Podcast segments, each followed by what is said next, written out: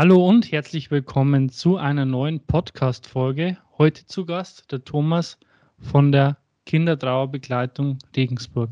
Hallo Thomas. Hallo Johannes. Thomas, könntest du dich kurz mal persönlich den Zuhörern unseres äh, Spendenlike-Podcast-Formats fünf Fragen an das Ehrenamt kurz mal vorstellen? Mhm. Äh, mein Name ist Thomas Lerner. Ich bin 42 Jahre alt und bin Erzieher und ich studiere jetzt gerade berufsbegleitend soziale Arbeit an der UTH in Regensburg. Und ich arbeite an einer Förderschule in Regensburg mit dem Schwerpunkt körperlich-motorische Entwicklung bei Kindern und Jugendlichen. Und ich bin seit 2019 ausgebildeter Kinder- und Jugendtrauerbegleiter und bin in Regensburg in dem Verein Kindertrauerbegleitung ehrenamtlich tätig. Euer Verein ist ja ist ehrenamtlich, komplett ehrenamtlich, sollte man an der Stelle genau. sagen. Ja. Kannst du kurz an der Stelle erklären, was so die Haupttätigkeit eures Vereins und in dem Sinne dann auch von dir ist? Weil das hast du mir auch schon erklärt. Das ist relativ mhm. interessant. Also Kindertrauerbegleitung e.V. ist eine Anlaufstelle für Kinder und Jugendliche, die einen Verlust nahe Angehöriger oder lieber Menschen erleben mussten. Und das Ziel des Vereins ist es, Kinder und Jugendliche in ihren natürlichen Trauerprozessen zu stützen und zu begleiten.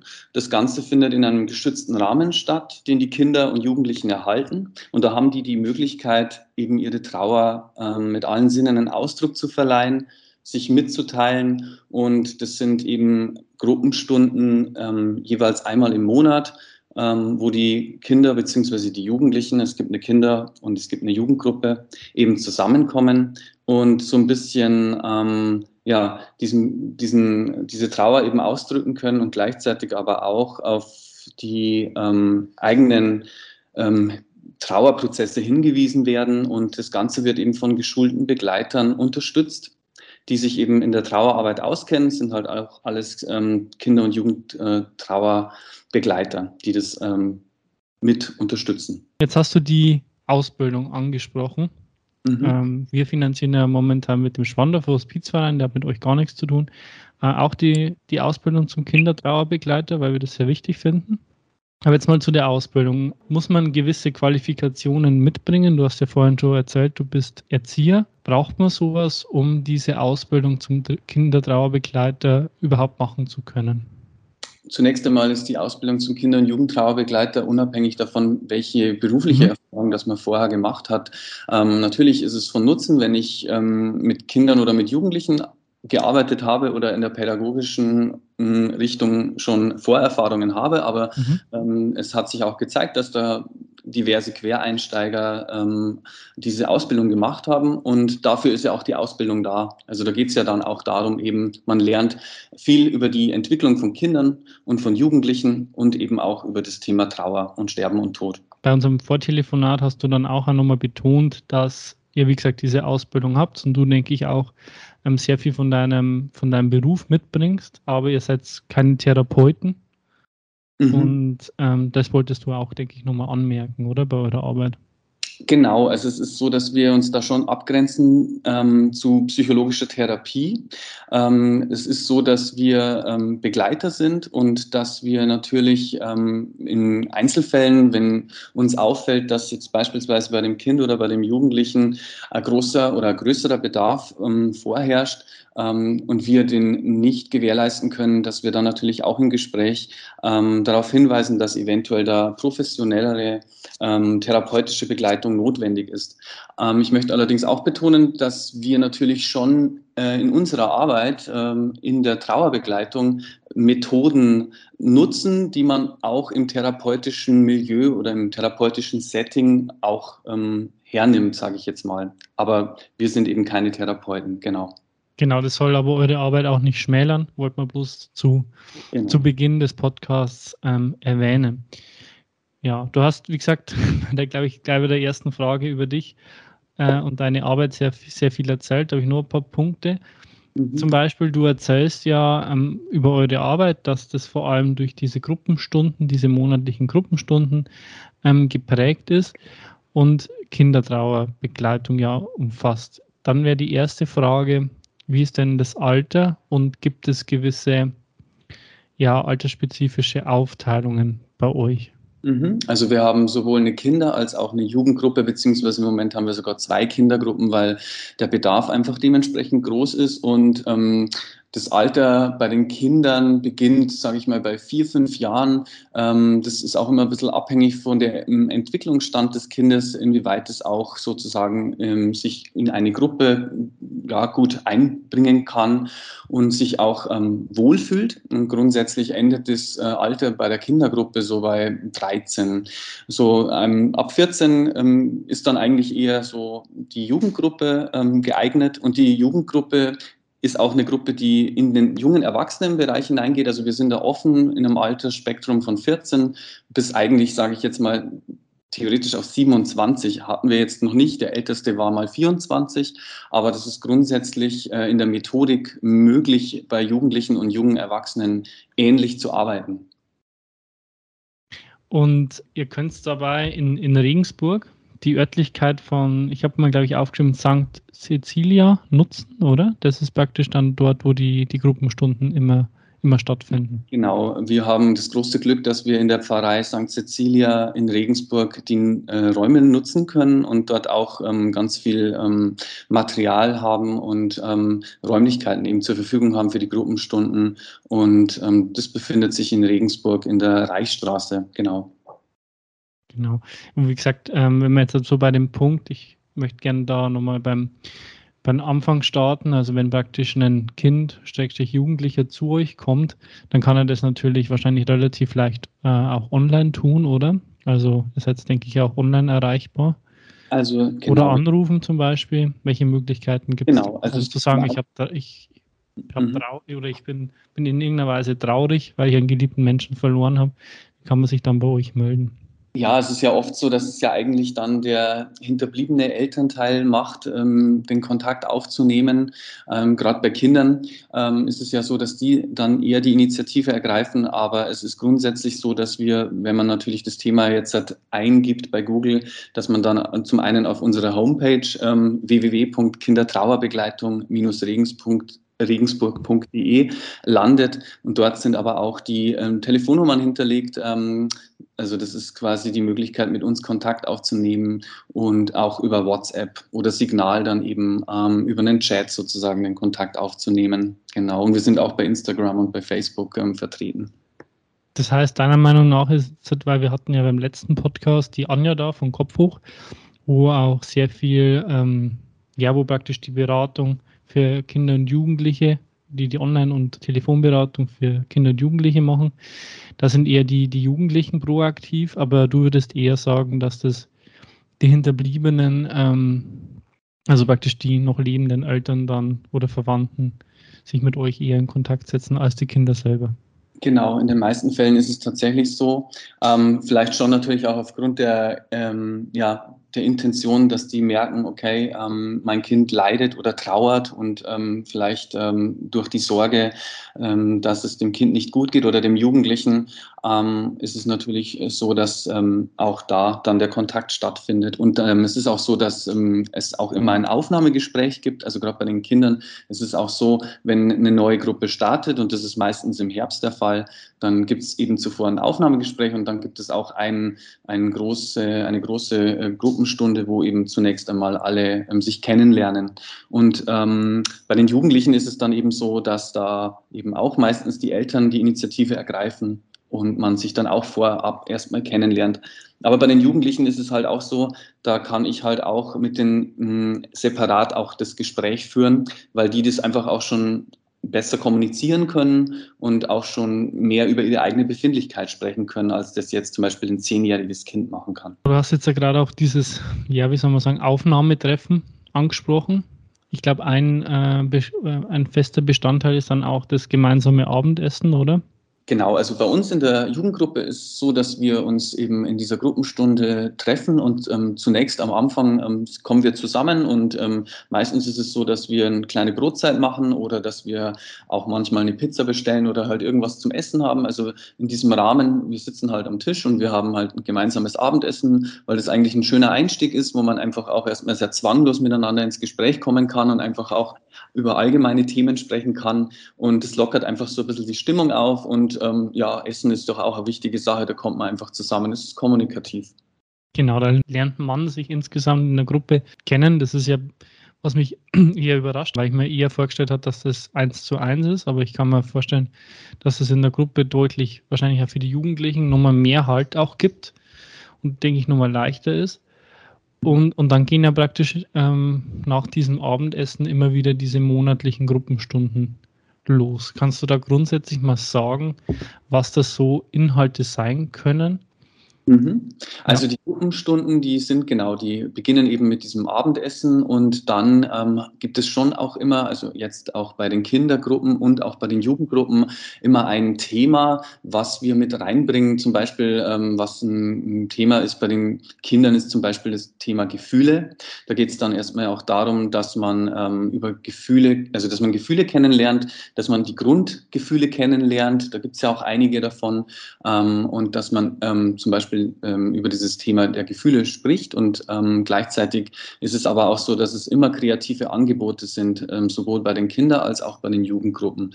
Kreative Angebote heißt, ähm, der Trauer einen Ausdruck zu verleihen, indem man zum Beispiel eine Methode findet. Ähm, jetzt bei den Jugendlichen bietet sich zum Beispiel an, mit Songtexten zu arbeiten. Texte, Lieder, die auch so das Thema Verlust, Trauer oder Schmerz beinhalten, mm, ist, ein, ja, ist eine gute Möglichkeit, einen Zugang zu finden oder eine Brücke zu schlagen, um da über einen Songtext beispielsweise ähm, ins Gespräch zu kommen.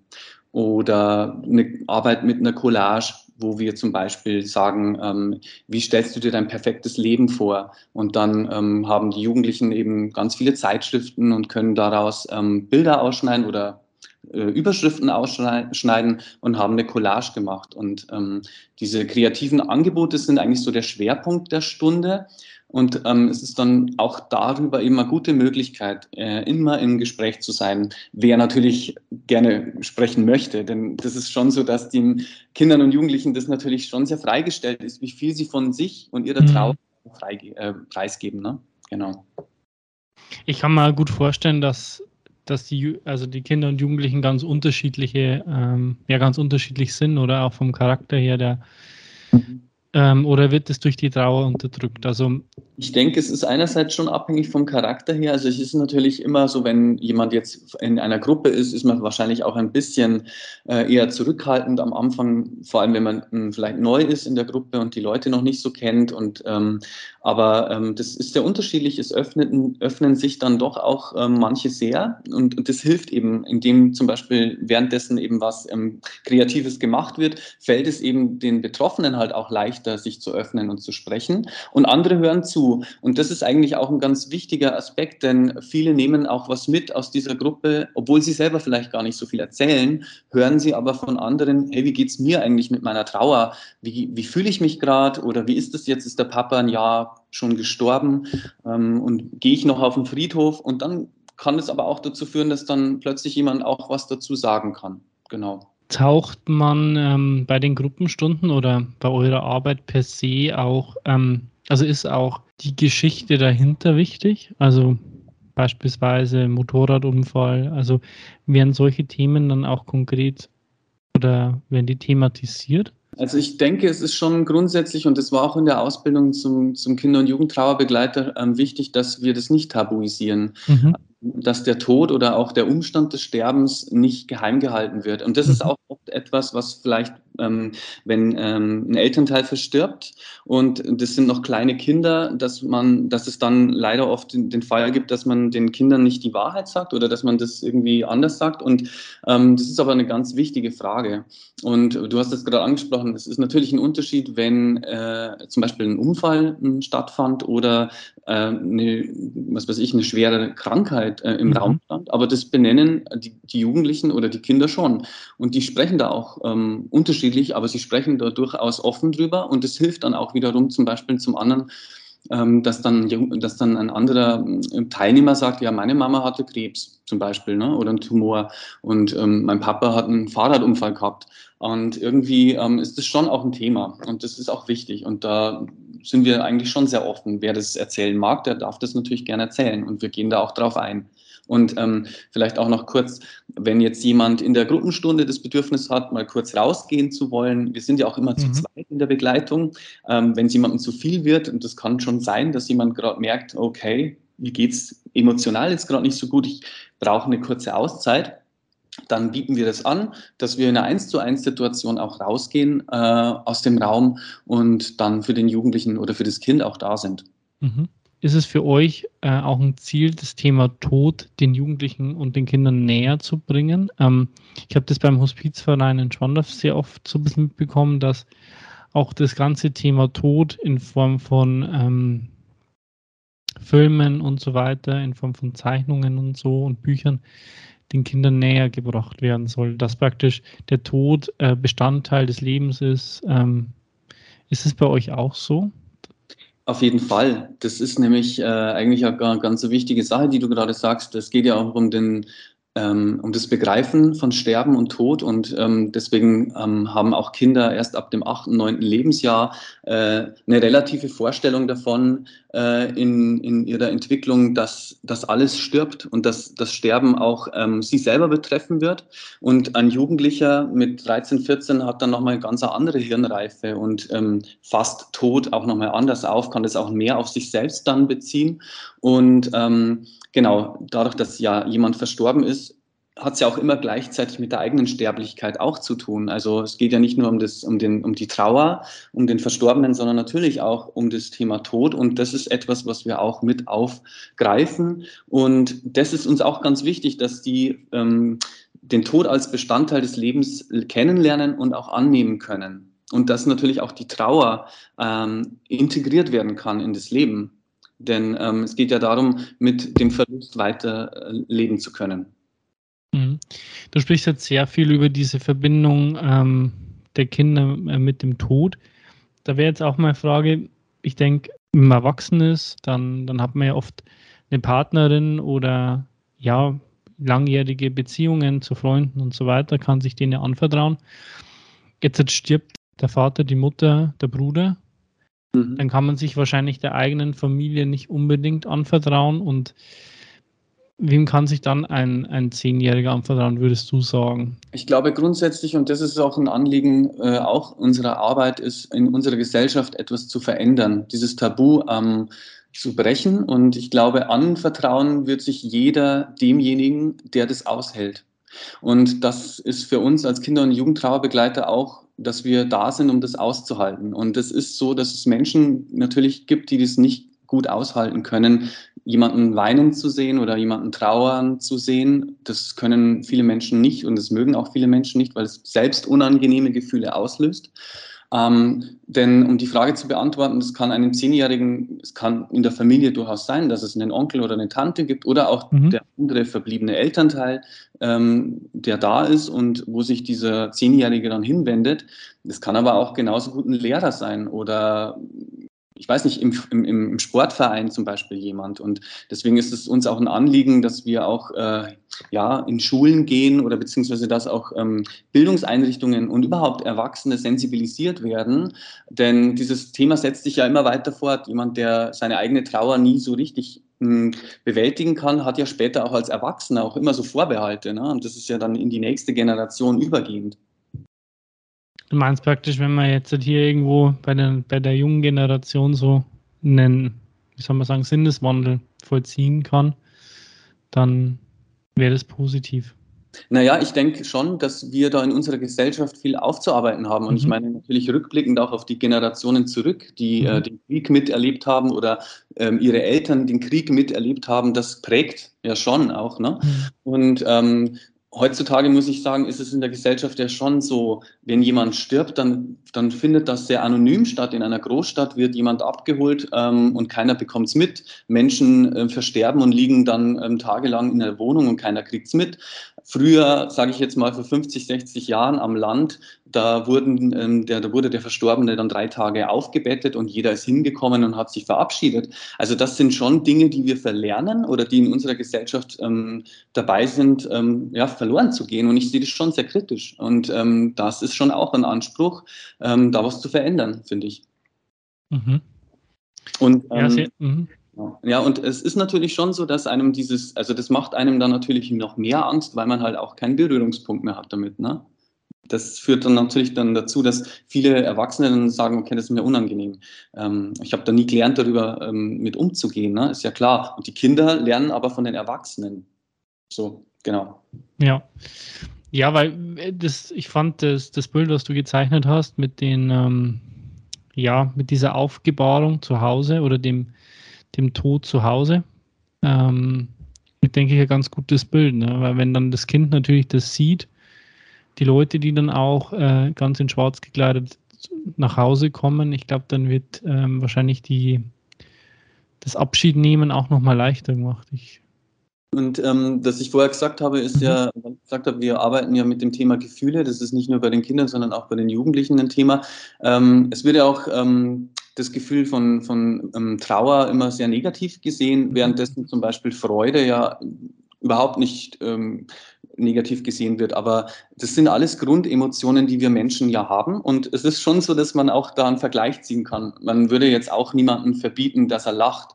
Aber wenn jemand weint, dann ähm, denkt man von sich, oh Gott, das darf jetzt keiner mitbekommen oder ist es jetzt in Ordnung, dass ich jetzt ähm, traurig bin? Und das alleine stellt einem ja schon sehr klar oder zeigt einem sehr deutlich, dass es da ähm, mit so einer Emotion ähm, offensichtlich Probleme gibt, in der Gesellschaft umzugehen. Und ähm, andere Gefühle wiederum sind offensichtlich okay. Ne? Also ist auch spannend, finde ich so, das so zu vergleichen. Ja, beziehungsweise ich glaube, ähm, man versucht dem Trauernden auch, man weiß nicht, ob man dem gerecht wird. Also wenn jetzt praktisch bei einer anderen Person jemand stirbt, dann, dann distanziert man sich, glaube ich, auch aus dem Gefühl heraus, ähm, dass er die Zeit für sich selber braucht und dass, ne, dass mhm. alles andere hinten ansteht. Genau, man, man handelt natürlich selber, weil man dem anderen nicht verletzen will oder weil man selber natürlich nicht weiß, äh, was sage ich denn jetzt eigentlich, was ist da angemessen. Genau, ähm, ich und ich finde, und da ist es auch gut, wenn man einfach versucht, authentisch zu sein. Und da ist es auch in Ordnung zu sagen, ich weiß jetzt selber gerade nicht, was ich sagen soll oder ich bin jetzt selber traurig. Also wenn wir da Mitgefühl zeigen und das ist ehrlich, dann glaube ich, wird kein Trauernder mit dem Finger auf uns zeigen und sagen, ja, du du weinst jetzt plötzlich oder dich nimmt es jetzt mit, was soll das? Ich glaube, das ist etwas, was Trauernde wirklich ähm, schon schätzen, wenn sie merken, es ist aufrichtig ehrlich von meinem Gegenüber und, und der muss nicht viel sagen, aber er nimmt daran teil, als wie wenn jemand herkommt und sagt, Mai, ähm, ja, so ist das Leben. Ne? Oder in einem Jahr ist schon alles wieder ein bisschen besser. Das sind eher Aussagen, die eher negativ sind und die dann echt äh, mehr an, also verletzen oder, oder mhm. mehr Schlechtes anstellen, sage ich jetzt mal. Ne? Ja, ich denke, ähm, bei so einem Tod, ich denke, das wird das Leben lang äh, im Gedächtnis bleiben. Ja, wenn, der, wenn die Mutter oder der Vater stirbt oder mhm. sonst ein naher Angehöriger, auf jeden Fall. Frage, die ich mir auch noch aufgeschrieben habe, eher zu Beginn war, ähm, was ist dann so bei dir die, die Altersgruppe, die du betreust? Ist das immer wieder wechselnd oder sagst du, nee, du hast da immer so deine, deine Gruppenstunden mit der, der Altersgruppe? Gibt es da eine Zuordnung bei euch? Also ich persönlich bin jetzt bei den Jugendlichen eigentlich die drei mhm. Jahre in der Jugendgruppe. Ähm, es hat vielleicht auch den Hintergrund, weil ich selbst in meiner pädagogischen ja. Arbeit eher tendenziell mit Jugendlichen und jungen Erwachsenen arbeite ähm, und ich mich da eigentlich auch ganz wohl fühle drin in der Thematik. Ich glaube, ich habe noch einen ganz guten Lebensbezug dazu. Und ähm, ja, finde das äh, für mich persönlich ganz gut und ähm, ist vielleicht auch dem, dem, dem Motiv geschuldet, dass ich ja selbst in meiner, in meiner Arbeit eigentlich eher auf dieses Thema der Trauer gekommen bin, weil ich ja selber ähm, in meiner Arbeit zwei äh, Kinder, Jugendliche eigentlich äh, begleitet habe, die ähm, ja, äh, schwer erkrankt waren von einer äh, lebensverkürzenden Krankheit. Mhm. Und das ja eigentlich so die Intention war, warum ich das jetzt eigentlich angefangen habe mit, mit, dem, mit der Trauerausbildung, muss ich sagen. Genau. Ähm, dann, okay.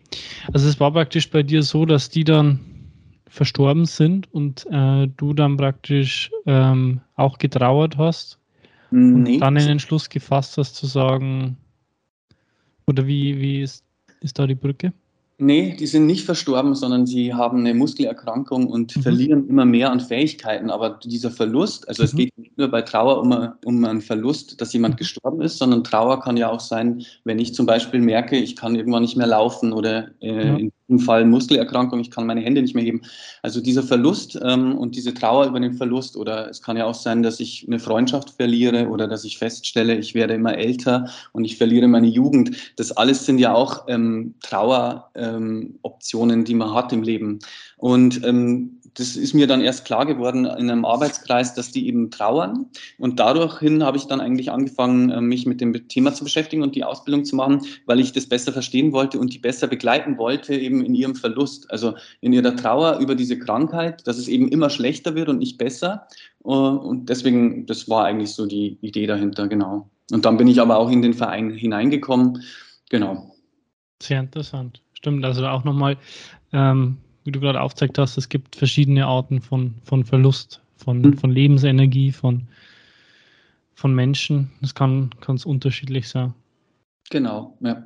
Meine Fragen ähm, werden jetzt alle beantwortet. Thomas, ähm, möchtest du noch irgendwas sagen über deine Arbeit?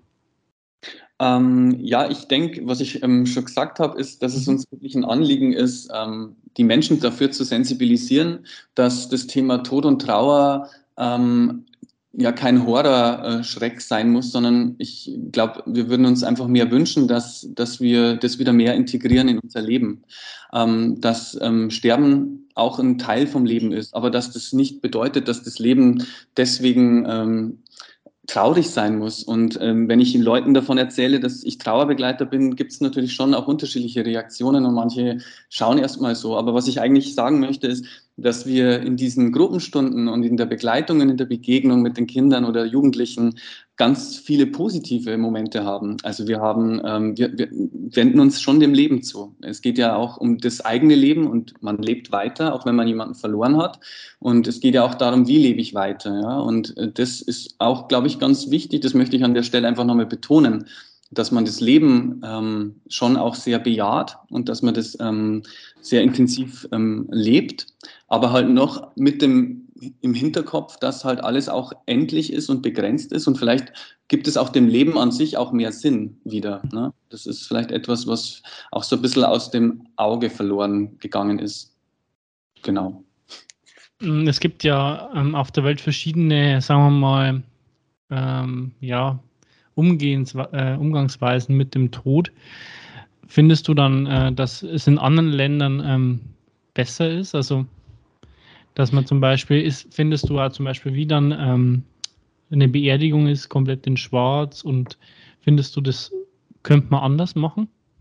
Ähm, ich glaube, es ist bei uns so kulturell schon so okay. Aber was ich spannend fand, ich war mal auf Bali im Urlaub. Mhm ja. und wurde da eingeladen von einem ähm, Einheimischen, der war Taxifahrer und der meinte, hey, was macht ihr so? Und wir so, ja, wir sind im Urlaub. Und er so, hey, habt ihr Lust, ähm, in unser Dorf zu kommen und einer Begräbniszeremonie beizuwohnen? Das ist eigentlich etwas, was Touristen gar nicht mitbekommen.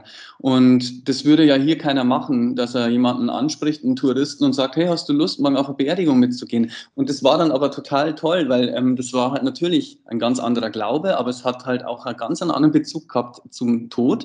Der hat mir dann erzählt, erzählt, er glaubt halt sein Großvater, also die Asche, die, geht, die wird dann mhm. verstreut und ähm, der Spirit, der, Geist des Verstorbenen, der geht dann über in, den, äh, in die Wolken und dann in den Regen und dann wieder in die Erde und dann kehrt es wieder alles zurück. Und ich fand, das fand ich ein ganz positives Beispiel, dass eben, ja, dass Vergänglichkeit und Sterben auch einen guten Zweck hat, weil es auf eine andere Art und Weise weitergeht. Und ich finde dieses Bild von, wir verändern einfach unseren Zustand, ähm, sehr hoffnungsvoll, muss ich ganz ehrlich sagen. Und das finde ich toll. Und das, ja, also hat mich halt sehr inspiriert jetzt zum Beispiel. Ne?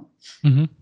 Ja, ich, ich glaube, ich, in Thailand ist es auch so, dass das dann eher ein Übergang in ein neues Leben ist und damit auch mit dem Tod anders, anders umgegangen wird. Mhm. Weil du gerade äh, vorhin auch angesprochen hast, wie schön die Arbeit ist, ähm, Hast du einen schönsten Moment jetzt zum Abschluss, ähm, der dir so spontan einfällt in deiner Arbeit? Ja, es ist einfach, ähm, finde ich, wenn man, wenn man jemanden kennengelernt hat und am Anfang erlebt hat, wie vielleicht verschlossen, traurig und verloren jemand gewirkt hat in seiner Trauer und dann ähm, nach einem gewissen Zeitpunkt ähm, Stärke und ähm, Zuversicht bekommen hat und das ausstrahlt, und das sich widerspiegelt in dem, was jetzt zum Beispiel kreativ gemacht wird. Da kommen teilweise total interessante Aussagen und da habe ich echt äh, oft staunen müssen. Da war ich sehr beeindruckt davon, ähm, wie dann plötzlich etwas verwandelt wurde und wie dann die Leute sich auf ihren Weg machen und ja, viel, und dann auch sagen, ich verlasse jetzt die Gruppe wieder. Ich war jetzt zwei oder drei Jahre bei euch und jetzt bin ich so weit, dass ich sage, ich pack's alleine.